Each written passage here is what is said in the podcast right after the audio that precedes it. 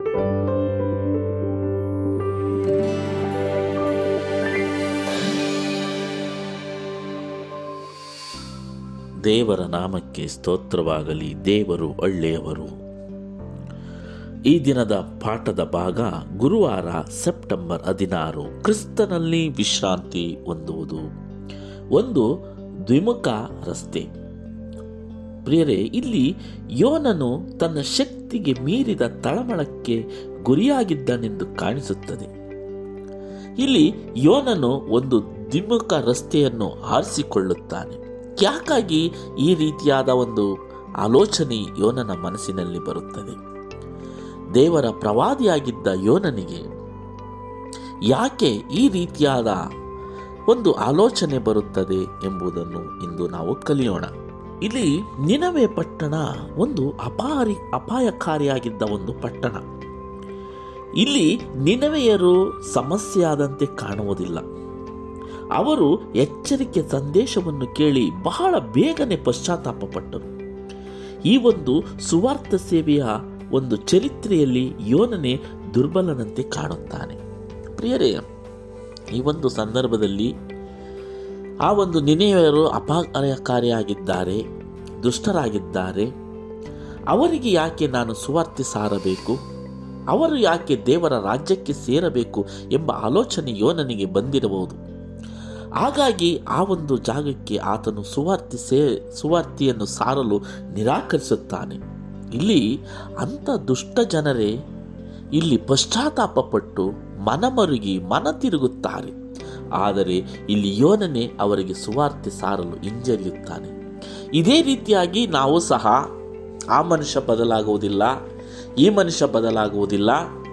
ಅವನಿಗೆ ದೇವರ ವಾಕ್ಯ ಹೇಳಿದರು ಒಂದೇ, ಬಿಟ್ಟರು ಒಂದೇ ಎಂಬ ಆಲೋಚನೆಯಲ್ಲಿ ನಾವು ಸಹ ಇದ್ದೇವ ಎಂದು ಯೋಚನೆ ಮಾಡಬೇಕಾದ ಪರಿಸ್ಥಿತಿ ಈ ಒಂದು ಪಾಠವನ್ನು ಕೇಳಿದಾಗ ನಮಗೆ ಉಂಟಾಗುತ್ತದೆ ಪ್ರಿಯರೇ. ಅನೇಕರು ಸುವಾರ್ತೆಯನ್ನು ಸಾರುವುದಕ್ಕೆ ಆ ಮನುಷ್ಯನ ಹತ್ರ ಹೋಗಬಾರದು, ಇಲ್ಲಿ ಹೋಗಬಾರದು ಎಂದು ಆಯ್ಕೆ ಮಾಡಿಕೊಳ್ಳುತ್ತಾರೆ. ಹಾಗಾಗಿ ನಾವು ಯಾರನ್ನು ಆಯ್ಕೆ ಮಾಡಿಕೊಳ್ಳಲು ದೊಡ್ಡವರಲ್ಲ. ನಾವು ಎಲ್ಲ ಜನಾಂಗದವರಿಗೂ ಸುವಾರ್ತಿ ಸಾರಬೇಕು ಎಂದು ಇಲ್ಲಿ ದೇವರು ಯೋನನ ಮುಖಾಂತರ ತಿಳಿಸಿದ ಹಾಗೆ ನಮಗೂ ಹೇಳುವಂತರಾಗಿದ್ದಾರೆ ಪ್ರಿಯರೇ. ಈ ಒಂದು ಚರಿತ್ರೆಯನ್ನು ನೋಡಿದಾಗ ದೇವರು ಮೊಂಡು ಪ್ರವಾದಿಯನ್ನು ಹೋಲಿಸಿಕೊಳ್ಳುತ್ತಾರೆ. ಯಾಕೆಂದರೆ ಪ್ರವಾದಿಯಾದ ಯೋನನಿಗೆ ಒಂದು ಸುವಾರ್ತೆ ಸೇವಾ ಪ್ರವಾಸ ಅಗತ್ಯವಿತ್ತು. ನಿನವೆಯರಿಗೆ ಸುವಾರ್ತೆ ಸಂದೇಶವು ಎಷ್ಟು ಅಗತ್ಯವಾಗಿತ್ತೋ ಅಷ್ಟೇ ಯೋನನಿಗೂ ಸಹ ಅಗತ್ಯವಾಗಿತ್ತು.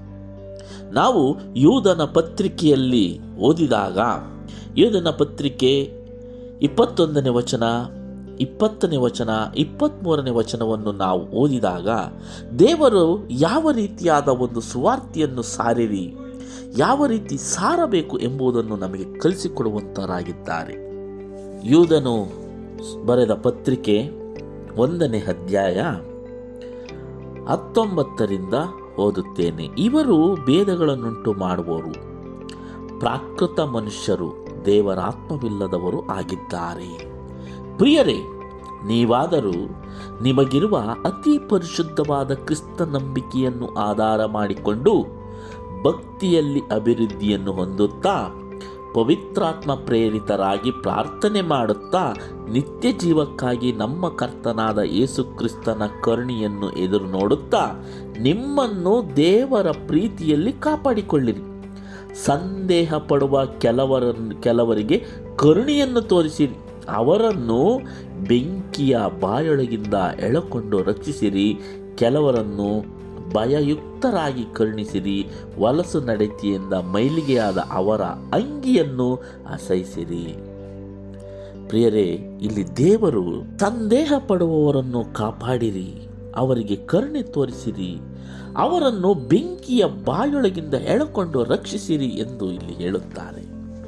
ಹೌದು ಪ್ರಿಯರೇ, ಇದೇ ರೀತಿಯಾಗಿ ನಿನವೇ ಜನ ಆ ಬೆಂಕಿಯ ಬಾಯೊಳಗಿದ್ದರು ಸಂದೇಹ ಪಡುತ್ತಿದ್ದರು ಈ ಜನರಿಗೆ ಸುವಾರ್ತೆಯನ್ನು ಸಾರಲು ಯೋನನನ್ನು ದೇವರು ಇಲ್ಲಿ ಬಳಸಿಕೊಳ್ಳುತ್ತಾರೆ.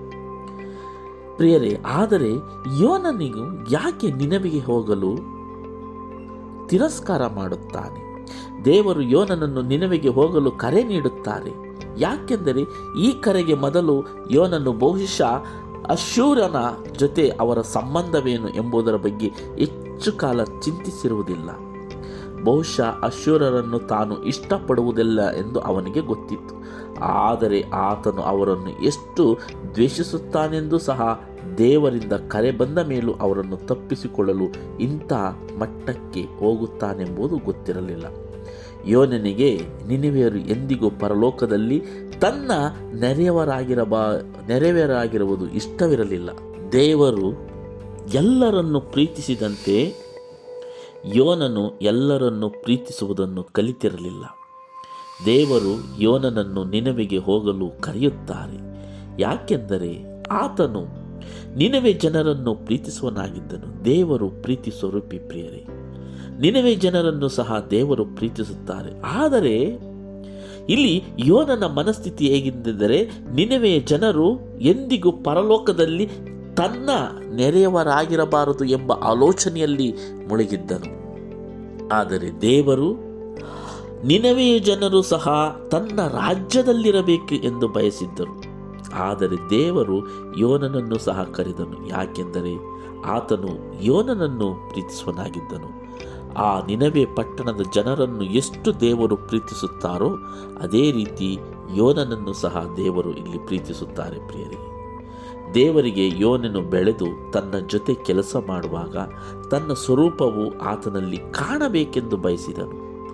ಯೋನನಿಗೆ ನಿಜವಾದ ವಿಶ್ರಾಂತಿಯು ದೇವರೊಂದಿಗೆ ಇಟ್ಟುಕೊಳ್ಳುವ ರಕ್ಷಣೆ ಸಂಬಂಧದ ಸಲುವಾಗಿ ಆತನ ಚಿತ್ತದಂತೆ ನಡೆಯುವುದರಿಂದ ಸಿಗುತ್ತಿತ್ತು. ಅದಕ್ಕಾಗಿ ನಾವು ಇತರರನ್ನು ತಲುಪಿ ಅವರನ್ನು ನಮ್ಮಲ್ಲಿರುವ ನಂಬಿಕೆ ಮತ್ತು ನಿರೀಕ್ಷೆಗೆ ನಡೆಸಬೇಕು. ಹೌದು ಪ್ರಿಯರಿ, ದೇವರು ಬಯಸುವುದು ಯಾರು ದೇವರನ್ನು ಪ್ರೀತಿಸುತ್ತಾರೋ ಆ ದೇವರ ಗುಣ ಆ ನನ್ನ ಮಕ್ಕಳಲ್ಲಿ ಇರಬೇಕು ಎಂಬುದು ದೇವರ ಒಂದು ಮಹಾ ಆಕಾಂಕ್ಷೆಯಾಗಿದೆ.